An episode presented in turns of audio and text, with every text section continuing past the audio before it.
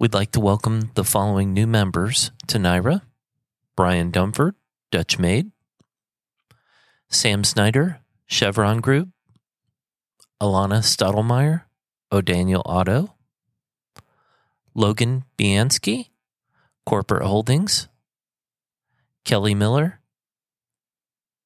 Actalent Services, Samantha Dienelt, Fill Rite, Juliet Sokolowski, Partner First Credit Union, and Rachel Quick, Jam Center. Today we'll be featuring Allen Howard, our membership director, and Gracie Dusseau, our retention director, to introduce themselves. Allen and Gracie, welcome to the program. Thank you. So we'll start off with Allen. Uh, tell us about yourself and uh, what NIHRA means to you. Yeah, I'm a am uh, an employee benefits consultant at Gibson. We work with um, HR teams to implement uh, their employee benefits programs. As far as what NIHRA means to me, you know, me and my specific role, you know, I'm really kind of the liaison between HR, plan participants, and back to our consulting team, the carriers, to make sure that we're driving strategies that you know really kind of help them um, help them own their plans, I guess. But what NIHRA means to me mostly is, you know, it's been a catalyst for personal and professional growth you know, it's provided me with so many invaluable networking opportunities, allowing me to connect with, you know, like-minded individuals and industry experts. You know, through NIHRA, I have access to really cutting-edge resources, workshops, conferences, which have enhanced my knowledge and skills in the HR field. Um, as well as it's given me a strong sense of belonging and support, fostering both my confidence and passion for advancing the HR practices it's really a great, vibrant platform for continuous learning and development. And I'm just so grateful for the positive impact it's had on my career journey. Thank you for that, Allen. Uh, Gracie, how about you? Tell us about yourself and, and what NIHRA means to you as well. Yeah, so right now I'm working as an operations manager at Embassy Wealth Advisors through Ameriprise Financial. And I am basically doing a mix between people management and process management, which are two of my favorite things about HR because you are investing in people. And the Stanley Randall has a great quote The closest to perfection a person ever comes is when he fills out a job application form. I love that quote because it applies both to my job right now and to NIHRA as a whole and what I enjoy about HR because people are constantly looking to be their best, be excellent, and they join the job field. And then those of us who are already in HR, we get the chance to show them what they're good at and increase their strengths and talents and just help them feel both welcome and challenged to do their best. So I get to do that from a retention standpoint, coming in, uh, you see me as a friendly face at the registration table at the monthly lunches. And that provides me a little touch base of relationships and just getting to meet the people in Northeast Indiana that care about people. That's our end goal for HR. That's now my end goal for operations and figuring out how to efficiently and effectively help people see their value so that they're no longer looking at themselves for perfection reasons, but they're looking at themselves as a bigger part of a whole. That is my goal in retention and in NIHRA. And I just love that we have people that care in Northeast Indiana about strategic planning. We care about constant change and we want to be on the cutting edge, but we also want to fellowship with the quirky other people that enjoy HR, which is a big part of NIHRA. I think she's talking about me, Mike. Ah. yes, absolutely. Very good. Yes. Yes, thank you, Gracie. Um, so Allen and or Gracie, um, you, you guys kind of both already touched on this or part of it, but why should our listeners either become members of NIHRA if they already are, help recruit others um, to join the cause, or most importantly, you know, stick with us and and be part of our organization? Ooh, that's a great question. I think when they're joining, if they meet Allen alone, they'll want to join because he embodies all of HR's joy and balance. I don't know how the people on the board and anyone that I've ever met in NIHRA gets everything done that they have on their plate and still has a balance in life, but it's really cool. And I think that part is what makes me see the value of NIHRA. You get to grow in your career by being a part of this organization, and it encourages you to participate in programming and encourages you to just want to be around people that want to do their best. But then you're constantly hearing and seeing other people that you would never interact with in your daily life because HR people were all representing different companies. So it's very fun. And again, you get people like Julie Hess and Allen Howard and Ed and Morgan Lewis that, you know, you never get to see them in the rest of your life, but you get to see them at NIHRA. And I've learned a lot from members of our board and members of our NIHRA platform that just I would never hear about otherwise. To provide yeah. a lot of value. You're absolutely on. I mean, it's really it's just such a supportive community. I think you know I've been a part of NIHRA for I don't know, call it eight years now. Um, on the board for just eight months, but it's been just so much fun to be a part of, and I think just seeing everybody's personalities come out when you know we we get to get into a called a neutral space and see you know this is how Gracie interacts outside of work. This is how you know we're seeing friendships being created. Um, but even beyond that, I mean, I think it's just there's such a commitment to professional excellence, and I think it's just such a gateway to a thriving HR. Um, whether you want to make a lasting impact on your organization, advance your career, there's so many different unparalleled opportunities. Well, we really uh, appreciate both of your efforts. I know that you've both worked really hard uh, with the organization. Um, are we up to over 400 members, Allen? We are. We're actually approaching uh, close to about 430, I believe. Oh, that's fantastic. Yeah, and uh, again, not only becoming members but retaining them. Um, both you and Gracie have done a fantastic job, as well as your committees, uh, to drive attendance and participation uh, towards the chapter. And we just really want to thank you for your efforts uh, and all that you do for NIHRA and our, our SHRM chapter in the state of Indiana. Yeah, I appreciate that. Really, I mean, yeah. it's a conscious effort from everybody. I think, you know, we, we wouldn't be what we are without the contributions that everybody makes. So, but thank you for that. Awesome. Yeah. Thanks, Mike. So, welcome to Mike. Today I have Carly Buchanan, uh, president elect. And uh, Carly has recently posted something uh, intriguing on LinkedIn about work life balance. And I think it has had 2,500 plus views. So, uh, Carly, welcome to the program. Hey, thank you so much for having me, Mike. You know, I love joining these podcasts. So, um, Carly, can you just, for our listeners' sake, go ahead and, and read your post? Absolutely. So it started with an image that says when we t- when we should take a break and then when we actually take a break. That was the image on there. But let me share you what I wrote. Um, vulnerable post alert. This year was the year it finally clicked for me after 16 years professional work experience. In February, I planned out my whole year's vacation and work life balance plan. I looked deep into my calendar and determined when I needed or wanted breaks this year and I immediately blocked those days out and requested them as vacation. Extra credit as things popped up this year on my schedule or calendar, I have not canceled any of my pre planned vacation. Moral of the story be intentional, plan your breaks, your vacations, your mental health boundaries, stick to your plan. Do not let yourself burn out um, when you could have set proper boundaries and preparation that you could have established earlier in the year. And I said, pro tip find a great company and leaders who stand behind you and your balance and your boundaries. Um, my leaders in my company actually celebrate my vacations with me and my time off, and they high five me as I leave for my days off. And I said, How cool is that? You should find that. I I so much agree with that, and uh, we we have to be intentional about our work life balance, or we will burn ourselves out. I think if anything, over the past three years in particular with COVID.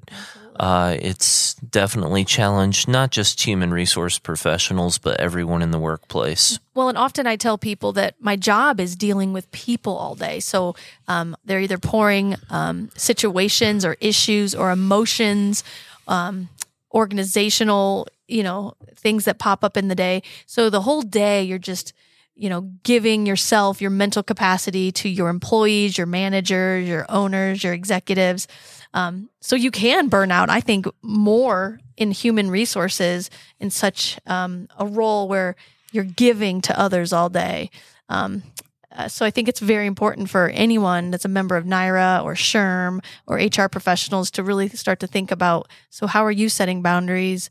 Um, and it started with me being vulnerable and sharing my story and how I did that this year.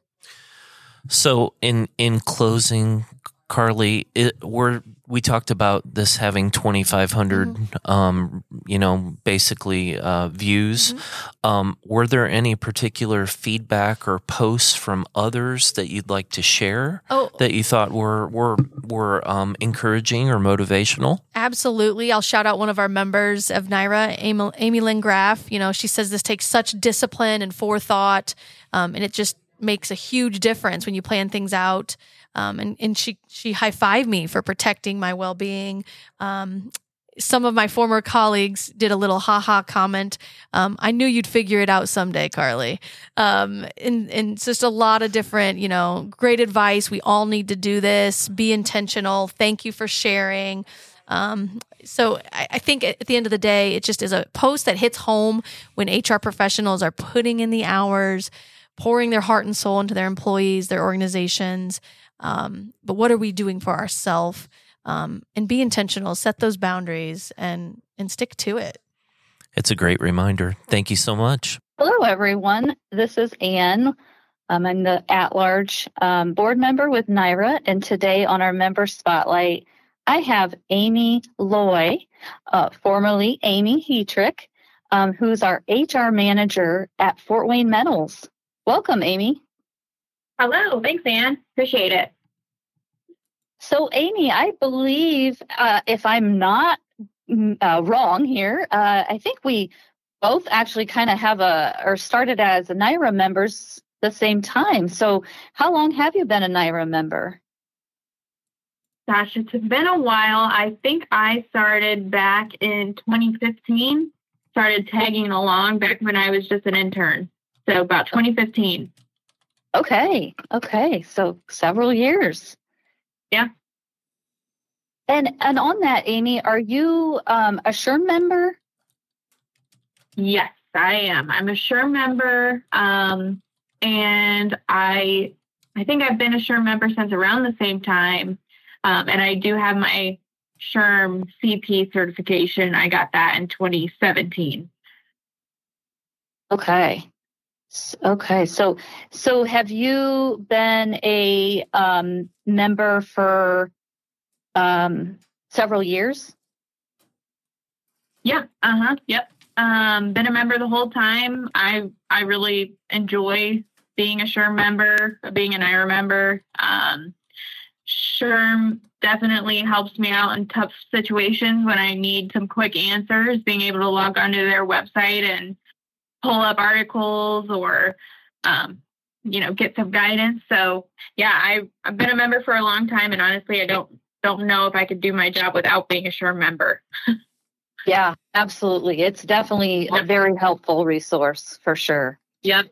Mm-hmm. so amy tell me or tell our listeners if you could share why you chose the human resources profession or kind of what was your uh, journey in that? Yeah. Um, yeah, so I actually started out when I was in college. I started out pursuing a marketing degree. Um, I don't, that's just where, when I was a senior in high school, that's where I thought I was going to end up. Um, so I started out kind of going down that path. I ended up having a sales internship um, one summer during college, and it was just not for me. and it, it, it was it was at the time it was a little bit boring. I'm not I'm not gonna lie, Um, but I was always interested at that company I was at. I was interested in what the human resources group was doing. I thought it was fun that they got to uh, they got to pick when people wore their favorite sports jerseys for the World Cup. Um, so that just kind of got me intrigued. I thought that was that was fun. Um, but since then, you know, obviously my my reason for this profession has evolved over time. Um, I really appreciate just the fact that it's something different every single day. You know, you walk in, you have no clue what's going to come up. And I really appreciate that different uh, variety. And yeah, I, I like that there's some structure and I like that, you know, you can be working with people on a daily basis, but I also like that it's challenging and there's a lot of situational judgment that has to happen. So um, it, it's ended up being a really good fit for me. And when I, so after that first internship, I ended up getting an internship at Fort Wayne Metals in the training area. Got a, got to learn a lot of those aspects and landed in HR after that and uh, just really, really have appreciated and liked it as a career. Okay. It sounds it sounds like your journey has, certainly kind of opened those doors, you know, uh, in in I guess stepping stones are just in in uh, different areas. So that's that's seems really like that's been a great path for you. You kind of answered. Uh, I was going to ask you, what do you enjoy most about it? It sounds like you enjoy, like you mentioned, the variety is a variety of different things and challenges. Is there anything you'd like to add that, that you do enjoy the most about HR? Um, yeah, I would say those those are the main things. You know, I really have enjoyed working closely with my team. You know, we go through so many tough situations on a daily basis, and it's fun to just be able to look back and laugh about some of them and um, just be there for each other. And so I think, you know, some of the relationships that I've built while working in human resources has been one of the, definitely one of the positives of of that profession. But you know, I just like I like interacting with employees. I like making their day. Um, you know, helping them through tough situations and also getting a chance to partner with managers through tough situations. So um, yeah, those are those are some of the things I really enjoy about it. Okay, thanks for sharing those. So, what aspects do you feel, Amy, have changed uh, the most over these past few years, especially in HR or human resources? Uh, yeah, um, definitely have seen a lot of changes over the last few years, especially. I think COVID really rocked our world, uh, rocked a lot of people's worlds, but you know, definitely experiencing some of the effects of the changes in the labor market. I remember when I was first starting out here at Fort Wayne Metals, we had a line of people waiting to get in. Uh, we had a queue ready to go of people whenever we had an opening. And now, you know, it's not that. we definitely have a, a big amount of openings. Um, so we've had to really change the way we interact with the labor market. Um, and then I've also seen a change in people's mental health. And I think that that affects the labor market in a lot of ways and HR in a lot of ways. You have to figure out, you know, what people are going through and how can we adjust policies to help them, but still uh, make it fair to everyone that's been a huge um, huge obstacle and something that we've had to work through quite a bit of like you know our policies giving flex- flexibility to people in tough times? Um, are they still meeting the needs of operations? We've we've really had to re-examine a lot of our policies. Um, so i think that's been a been a huge change over the last few years just the the crazy demands and just trying to keep up with it all I agree, and thanks for actually bringing that that topic up. I think uh, that, that's uh, what you stated is is just really critical right now with um, uh, the well being of our employees and um, it, and and like you said, adjusting policies or reviewing them. So that's excellent, Amy. Thanks for sharing that. what do you consider to be the most um, beneficial experience about being a NIHRA member? I am always a, a real big fan of the different speakers. Um, I I really appreciate being able to take time out of the crazy hectic schedule to be able to just go to go to the lunch and listen to a new speaker, someone who can kind of give a different perspective on something that we're going through or help motivate you just a little bit. I guess I always kind of come out of those meetings with a lot of new ideas and just kind of a a change on a di- different perspective, which is really nice. Um, so whether that's those monthly luncheons or the conference, I really just enjoy listening to speakers.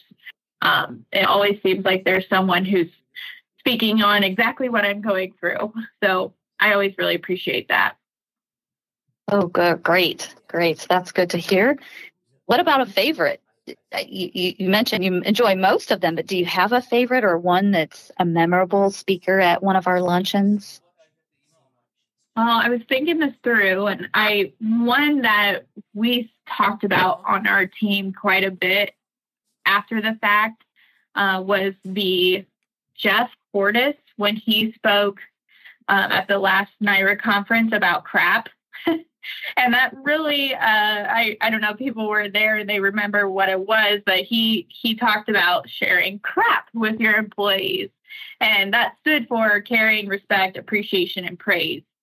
And i feel like that was a really good reminder um, of something that we need to continually share with our managers of like hey listen you know are you giving are you showing care? Are you showing respect to them? Are you showing appreciation? Are you praising them?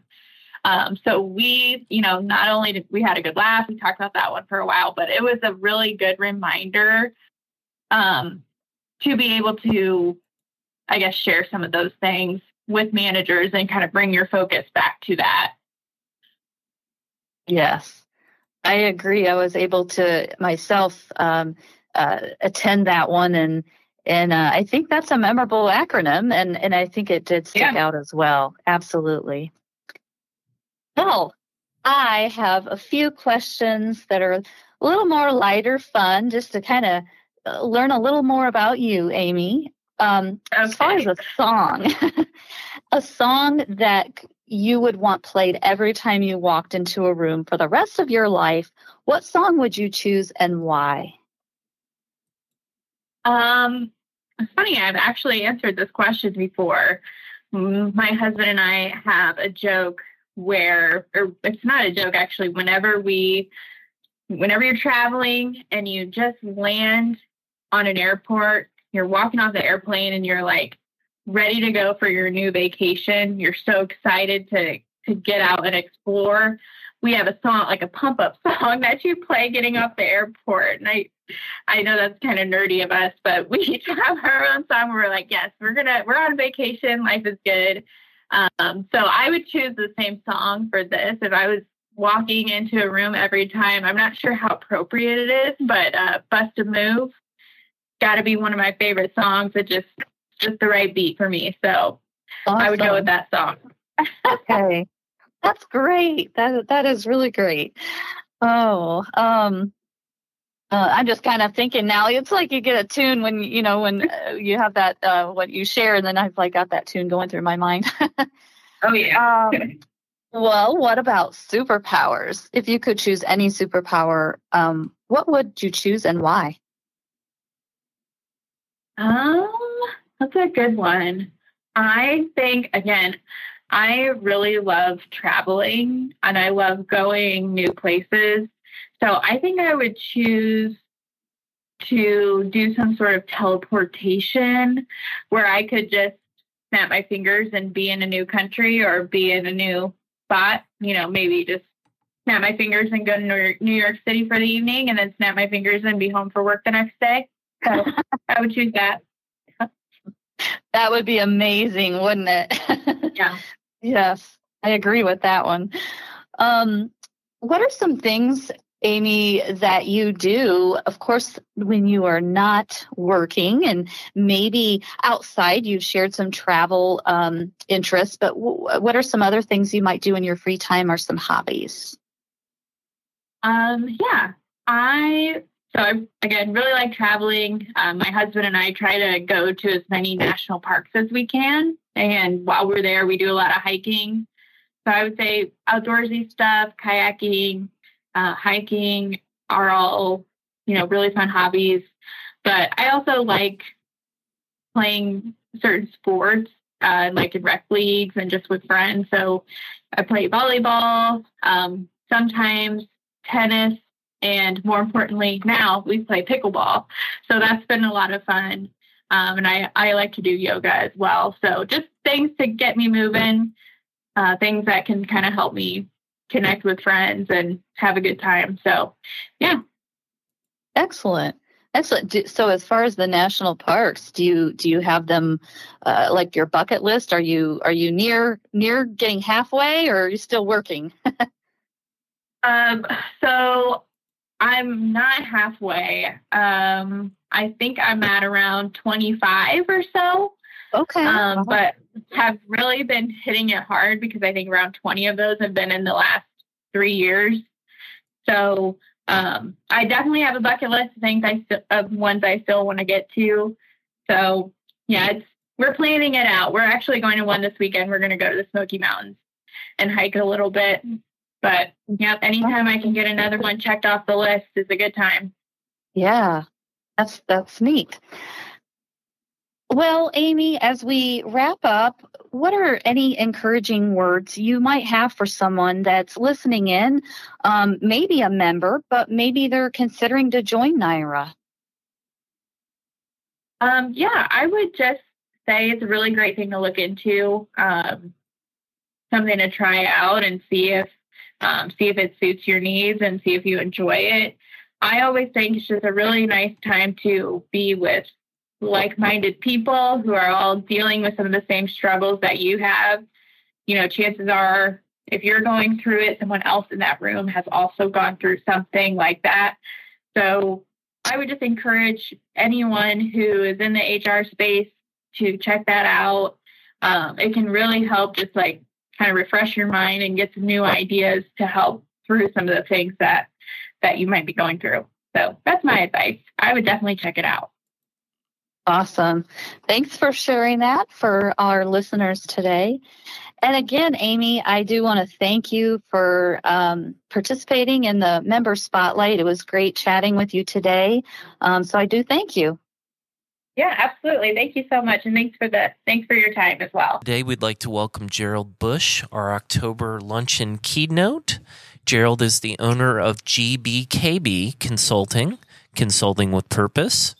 He's an influential and highly successful human resource consultant with 15, over 15 years of experience delivering consultative HR approaches with personal integrity, leading critical evaluations, developing leaders, creating strategies, communicating effectively across all levels of the organization, and managing innovative HR initiatives.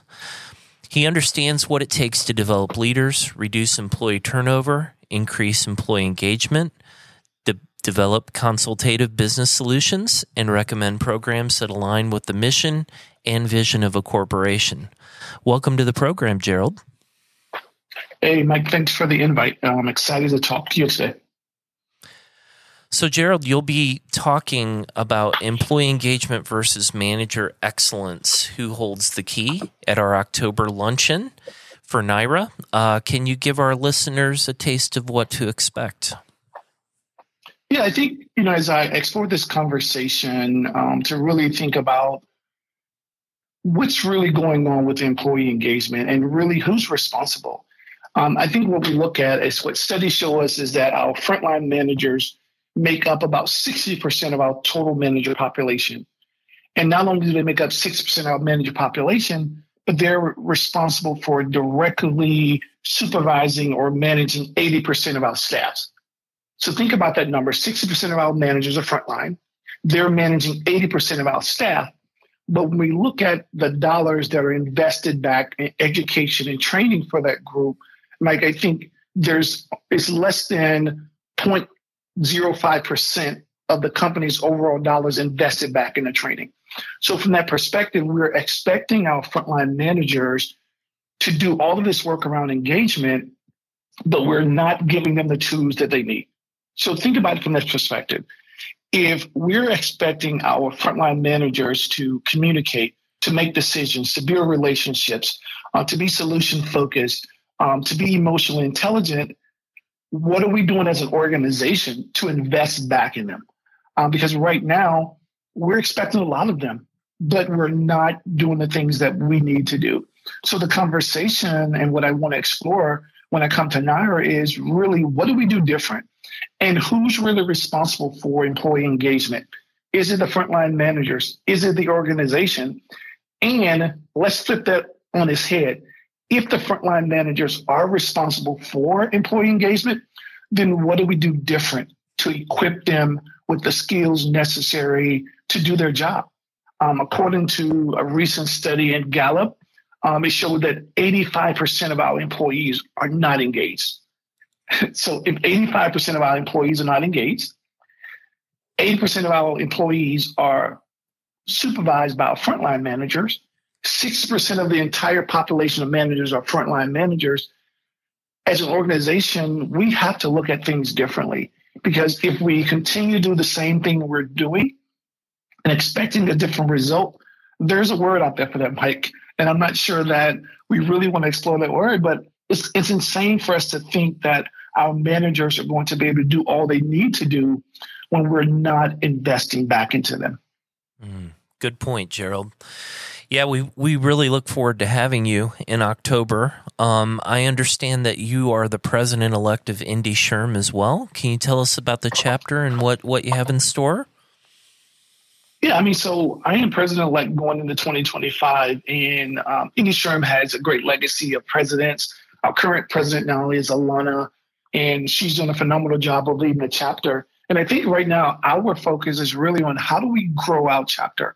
How do we reinvest in the community to make sure that we're really the organization where HR professionals come? We're really the organization where HR professionals seek knowledge. So we are really focused on how do we better partner in our community, you know, whether it's with chambers, whether with other HR organizations or HR associations, because what we learn over time is that we can't be everything to everybody. However, if we're partners with other organizations who serve our HR communities, then we're making the community better, right? Whether it's um, we are the primary source, or we are pouring into other HR communities that are trying to grow their network, that are feeding our network. So I think um, as we look at um, the Indy chapter, we are super mega, so we are the largest chapter in the state of Indiana.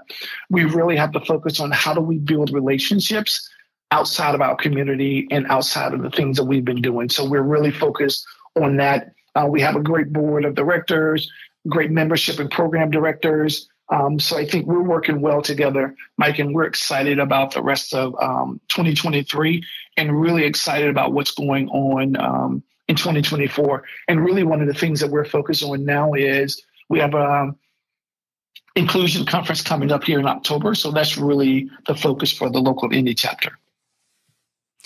Thanks, Gerald. On a personal note, do you have any hobbies? Yeah, I try to have hobbies, Mike, but I think uh, all of my hobbies are really centered around family. Um, I have three kids. I have a daughter who lives in Florida. I have a son who plays college baseball, and I have a high school senior at Hamilton Southeastern. And for the Fort Wayne group, um, Carroll knocked us out in the um, semi-states last year, so we were not happy about that. Um, so we played Carroll first round this year, um, the first game, and um, it was not a competition. So I know that's going to stir the pot for the Fort Wayne group, but I'm excited about football and I, I love the sport. Um, and with two kids that are actively involved in college sports and high school sport, most of my hobbies are really centered around them. And my wife and I travel a lot with baseball. Um, my oldest son is in Tuskegee, Alabama, playing baseball. So between Tuskegee in the spring and football in the fall, we are true role warriors, and we support our kids and everything they do. And we're excited about my youngest son.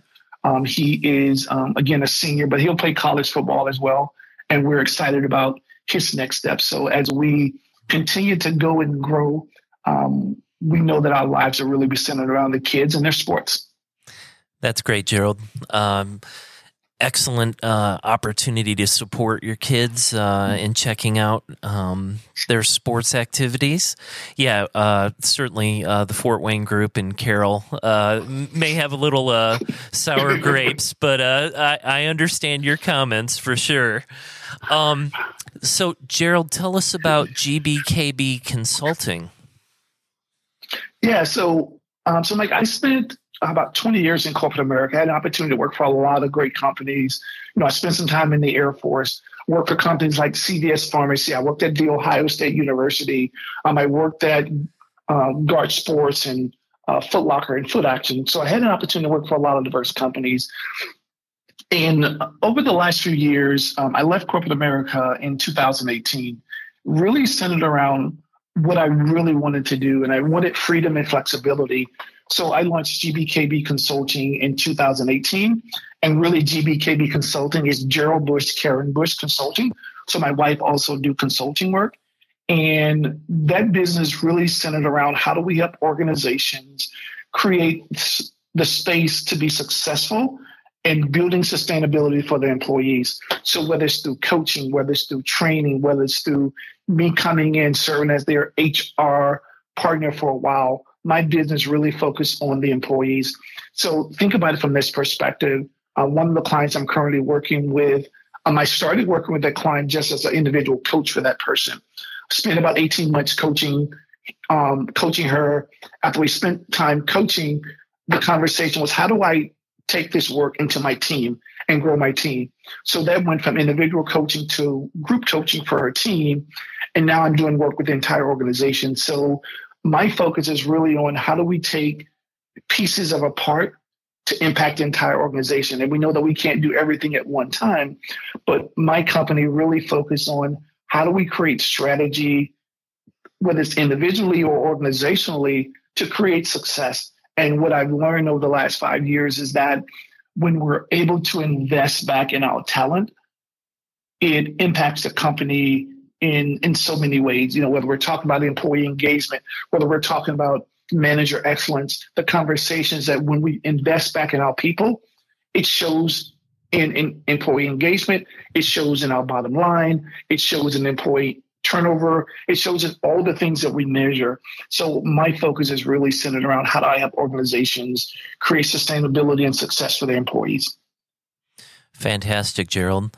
How would our listeners get in touch with you if they were interested in doing business together? Yeah, so I am on social media, uh, on LinkedIn.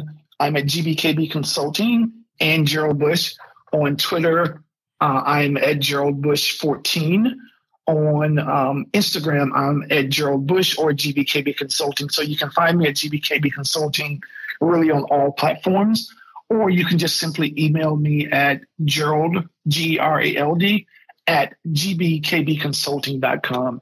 And, you know, here's the thing for me, Mike, is I do this work because I love it. And I also do it because I want to see the lives around me change, not just for them individually, but for their communities. And my focus is really on if we're doing the work individually, then there's no way that it does not impact the organization, right? Because I look at the work we do as holistic. I look at how do I take a person and make them a better human, right? How do I take an organization and make them a better community entity uh, or provide in their community? Because when we're able to serve our families better, when we're able to serve our employees better, when we're able to serve our community better, then we all win. So really the conversation is how do we get connected and lead and invest in our people? Because when we do that, the employee win, but more importantly, the organization wins. Excellent, Gerald. Thank you so much for your time today. No, thank you, uh, Mike. I am excited and looking forward to uh, coming to Fort Wayne and um, talking about this conversation because I think it's a, a really important conversation right now. Um, we have managers who are stressed. We have employees who are not engaged. We have employees that are quiet quitting. We have managers um, throughout the organization who's wondering, I can't hire people. Um, I, I can't hire people, so I got to give someone else more work. So we're giving more responsibility. And if we don't do something to impact this trend that's going on, we're going to continue as we leave 2023 and go into 2024 we're going to be digging out of a hole deeper. So I'm excited to have this conversation, and hopefully, um, some of the takeaways um, that we'll provide will help the people in the room step back and look at employee engagement and investing in their managers differently because that's the key to our success in 2023, but also going forward. So, for our listeners, please uh, remember to register for uh, Gerald's upcoming discussion on uh, Wednesday, October 4th from 11 to 1 at Cerutti's. Uh, again, thanks for your time today, Gerald. Hey, thanks, Mike. On the first day of school, what did the teacher say her three favorite words were? June, July, and August. So I'd like to fill some people in on my, the nature of what my role is with Disrupt HR. So you know me as one of your co-hosts here on Mike. Now I'm heading this event with Julie and Nancy Stegmeyer. We're bringing this event to Fort Wayne, and it's a Disrupt HR uh, branded event with NIHRA as one of the partners in this event. Welcome to another episode of Mike. I'm Mike, and together with Ed, we're diving into the exciting world of HR innovation with a focus on disrupt HR. If you've ever wondered how traditional HR practices are being shaken up and reimagined, this episode is for you. So buckle up and get ready to explore the realm of disruptive HR practices that are changing the game. Yeah, Mike, joining us today, we have Julie Hess. Uh, she is a true disruptor of HR. She's an enthusiast of all things HR and uh, also the vice president of HR at Master Spas. So, welcome, Julie. Thank you. I'm a disruptor of everything, just FYI. I disrupt everything in my path. we need disruption, and disruption is coming to Fort Wayne in the form of this beautiful event. And it's really a, a, pleasure to be able to partner up with Disrupt HR and putting this uh, there here locally in Fort Wayne. I think it's a much needed topic, and it's going to be a, a, a very engaging, enthusiastic time. So so, to kick things off, Julie, what is Disrupt HR for our listeners? Ooh. Disrupt HR is a global movement that's transforming how we think about human resources. It's all about challenging the status quo, breaking down conventional norms, and fostering a culture of innovation within HR. Um, Disrupt HR events, which take form um, take the form of a fast paced, dynamic talks they bring together thought leaders and business enthusiasts to share groundbreaking ideas that are reshaping the HR landscape. Well, that sounds interesting and exciting, which whoever calls anything HR related exciting. Um, it's my understanding that this was something you really wanted to make happen, uh, the NIHRA organization. Uh, Ed, can you comment on why you wanted to disrupt HR? Absolutely. To Fort Wayne? So, my journey began when I realized that traditional HR practices were often falling short in addressing these evolving needs in modern workplaces. And what disrupt, what Disrupt HR is doing is providing a platform for HR professionals like myself to share innovative, groundbreaking ideas and challenge the old ways of doing things and the old ways of thinking. And the energy and passion at Disrupt HR events were infectious. And frankly, I was drawn to the opportunity to contribute to the transformation of HR here locally in Northeast Indiana. Well, that's inspiring. So, Julie, can you give us a glimpse into what a Disrupt HR event is like? Absolutely. A Disrupt HR events are unlike any of your traditional HR conferences that you've ever attended. They're fast paced and engaging. Um, the speakers just have a few minutes to present their ideas. They're given five minutes total. Uh, to present their ideas. The talks are designed to be concise, impactful, and thought provoking. Attendees can expect a diverse range of topics uh, from reimagining performance reviews to leveraging technology for better candidate experiences. It's actually a melting pot of creativity and innovation. It sounds like an amazing atmosphere for sparking new ideas. Can you share some memorable talks or themes from past Disrupt HR events that would give listeners an idea of what to expect? Absolutely. So, one talk that stood out to me was about culture hacking the idea of intentionally shaping company culture through unconventional methods.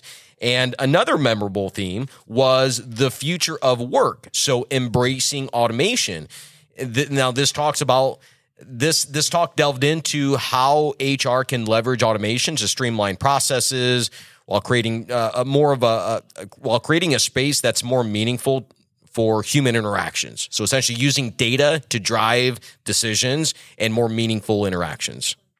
So, Julie, for HR professionals who might be hesitant to embrace disruption, what advice would you offer to help take them uh, that first step towards integrating innovative practices into their HR strategies? Go big or go home.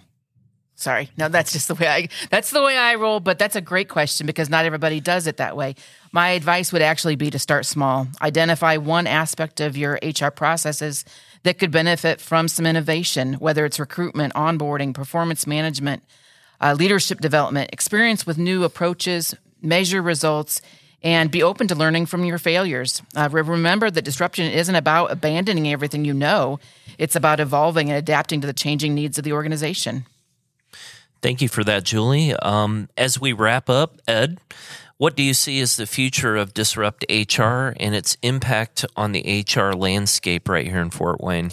Well, Mike, I think the future is truly incredibly promising, and Disrupt HR is gaining a ton of momentum worldwide.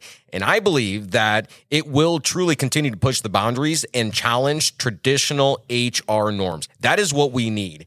And the key for me is that we need to be focused on pushing those boundaries right here in Northeast Indiana. And uh, it starts with this event. It starts with all of us. And I, what I hope to see is even more collaboration between HR professionals, business leaders, tech innovators, really to reshape how we manage our most valuable resource, our people. So, Julie, where and when is this event taking place? I am happy to say that Disrupt HR Fort Wayne is going to be taking place on October 26th from 6 to 8. We're going to be at Bergstaff Place on East Washington. This is HR professionals, adult beverages, and great conversation.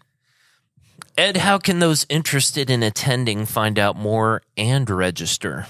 Well, thanks for asking, Mike. So they can visit disrupthrfw.com. So that's disrupt hrfw.com.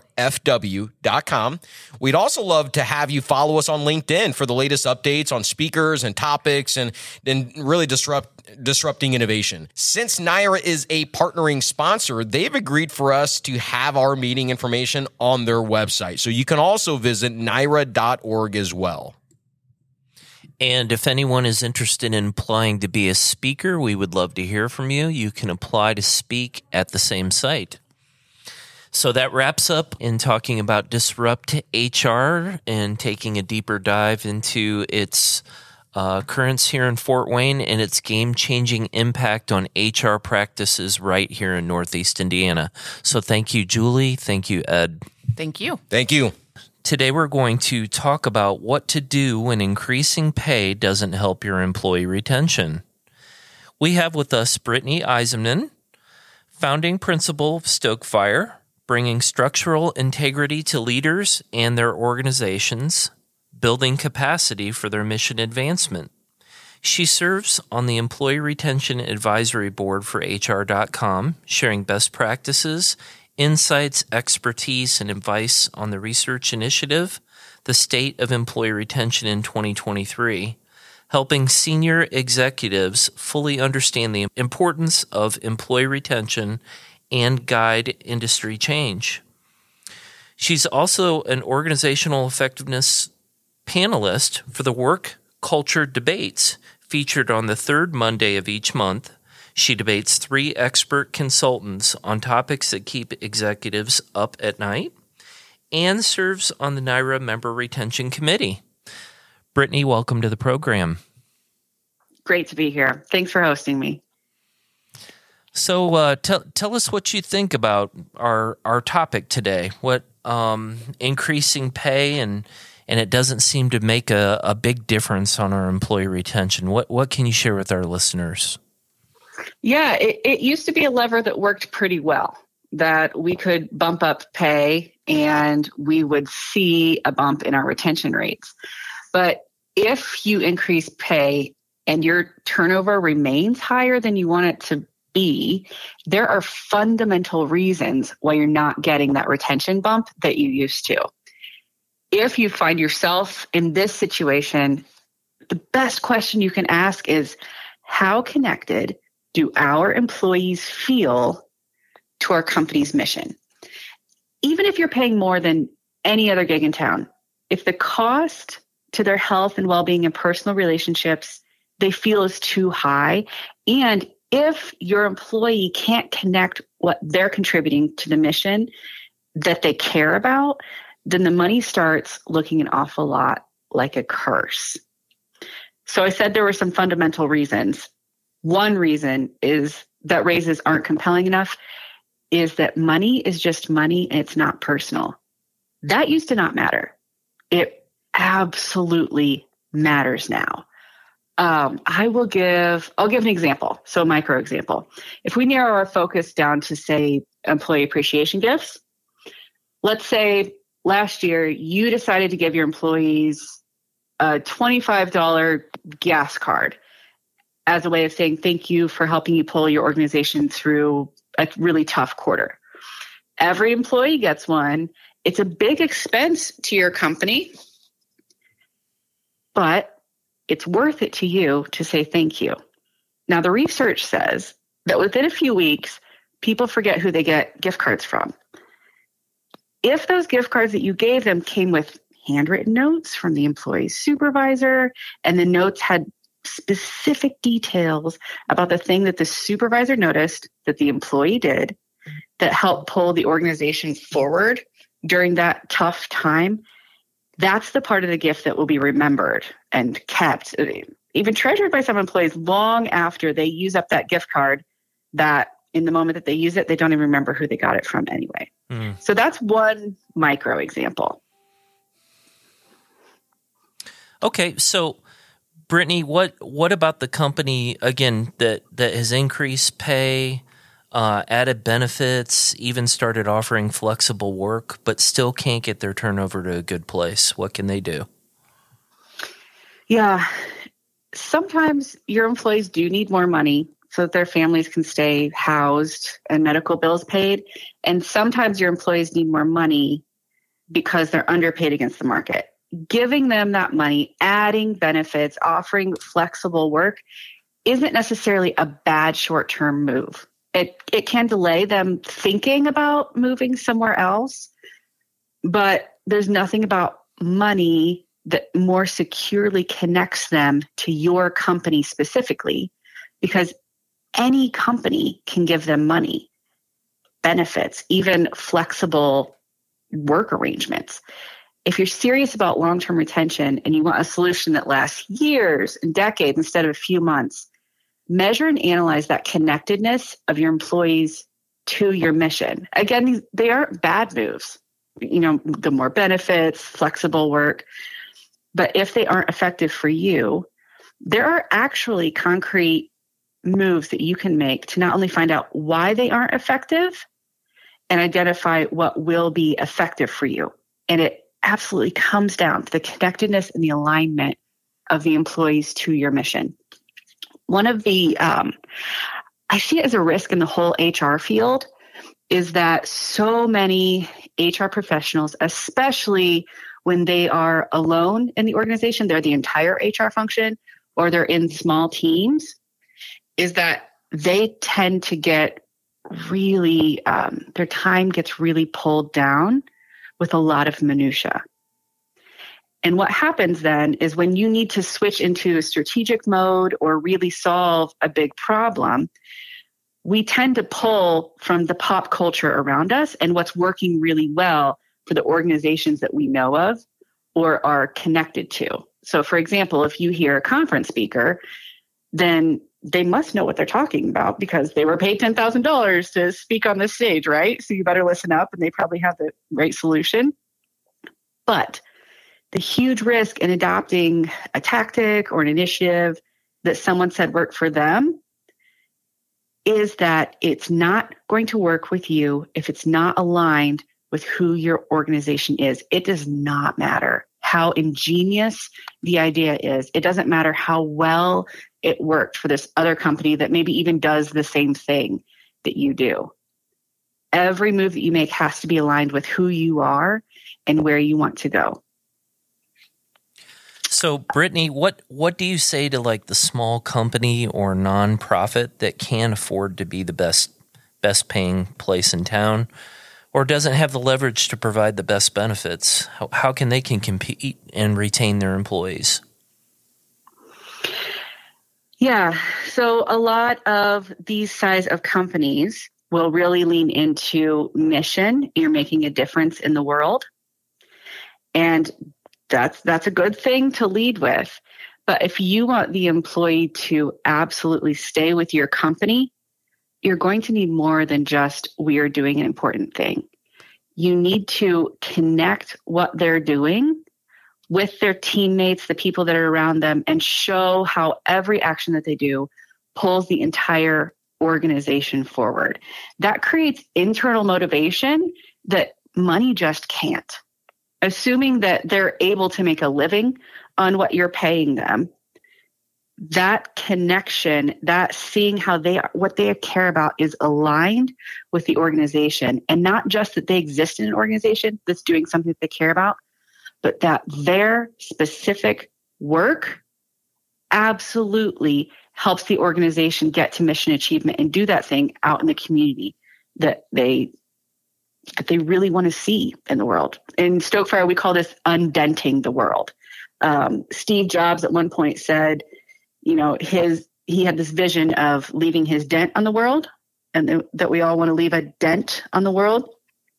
But at Stokefire, we see our work as undenting the world, and I think a lot of HR managers feel similarly if they can help their employees see how they make the world a better place, not just leaving their mark for the mark's sake, but helping solve these really sticky, tough, deep problems that we've had on the planet, that's when people want to stick with you. They want to see it to the end.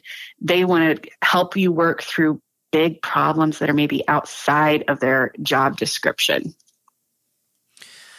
Britni, you mentioned your organization, Stokefire. How can how can your organization um, come alongside or help support an organization that's looking to really address employee retention or um, you know make some significant changes to uh, keep their workforce? Yeah.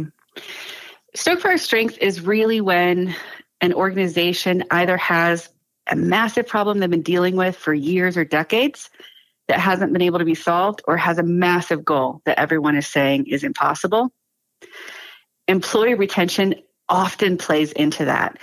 We find ourselves being pulled into companies where they might have had, you know, five or six consultants come through in the last decade trying to get at either retention or a parallel challenge. So if you're feeling really stuck, everything feels foggy or tangled, that's where we excel. We have an assessment that's pulled from a model that was created internal to Stokefire. And what we do is we get underneath. So many retention consultants make their living putting band aids on companies and not letting companies know that's what's happening because they feel like they'd be out of business if they actually solve the deeper problem for the company. So instead of coming in and solving your retention, we find out what is every single controllable lever that you can pull that not only solves your retention long term, but the other challenges that you keep seeing popping up beside it. And what this does is it pulls to the surface all of the good options for path forward that you have, and you can prioritize what you'll fix in what order to what depth based on where you want the organization to be in three or seven years. Britni, uh, before I ask you for any parting thoughts, um, tell us your your about your program on the work culture debates that you offer every third Monday. Yes, yes. So this is a monthly event. It is with four other organizational effectiveness experts that are across the US and Puerto Rico.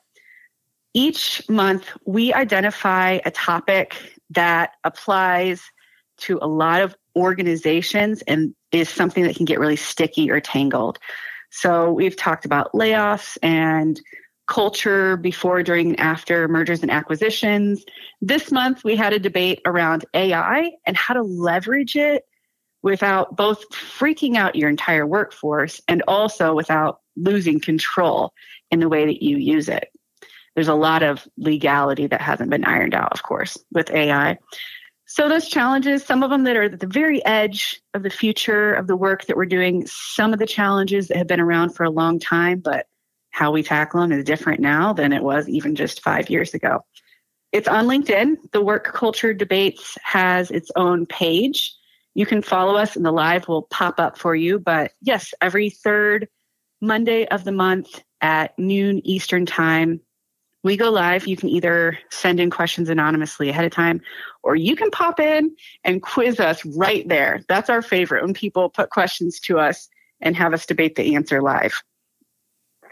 Sounds like a real engaging program, Britni. Yeah, I, I learn a lot every month, and sometimes I feel guilty that I feel like a learner more than the expert. But yeah, it is really interesting to see everybody how everybody's different work plays into it and their experiences and stories that they can pull in. So, do you have any parting thoughts to share with our listeners? Retention's really sticky. It's different for everyone. I would really encourage people to resist looking for things that have worked for other people or really, you know, innovative sounding ideas or expensive programs. Turn inward first. Push aside your beliefs about what you think your employees believe or want or expect and go find out objectively. That's square one. That will allow you to identify exactly where your administration's or leadership's beliefs, wants, and expectations do or don't align with your employees. And that data will be absolutely unique to your organization. And then you can build a program that pulls all of your workforce into alignment with who you are and where you're headed. And they will feel that down to a singular person. So not only will your program work in the short term for your retention, but it will work for years into the future because it's built on the foundation that is your core. It wasn't just a good idea that you pulled in and applied. Thank you, Britni. And if if our listeners wanted to um, reach out to Stokefire or yourself uh, to engage, how how would they do that? Uh, you can read all about us at stokefire.com. It's all one word. Or find me on LinkedIn. I'm happy to talk with you. My email is Britni, B R I T N I, at stokefire.com. Thanks for your time today, Britni. Thanks, Mike. I appreciate it. I'd like to thank all of our guests that we had today.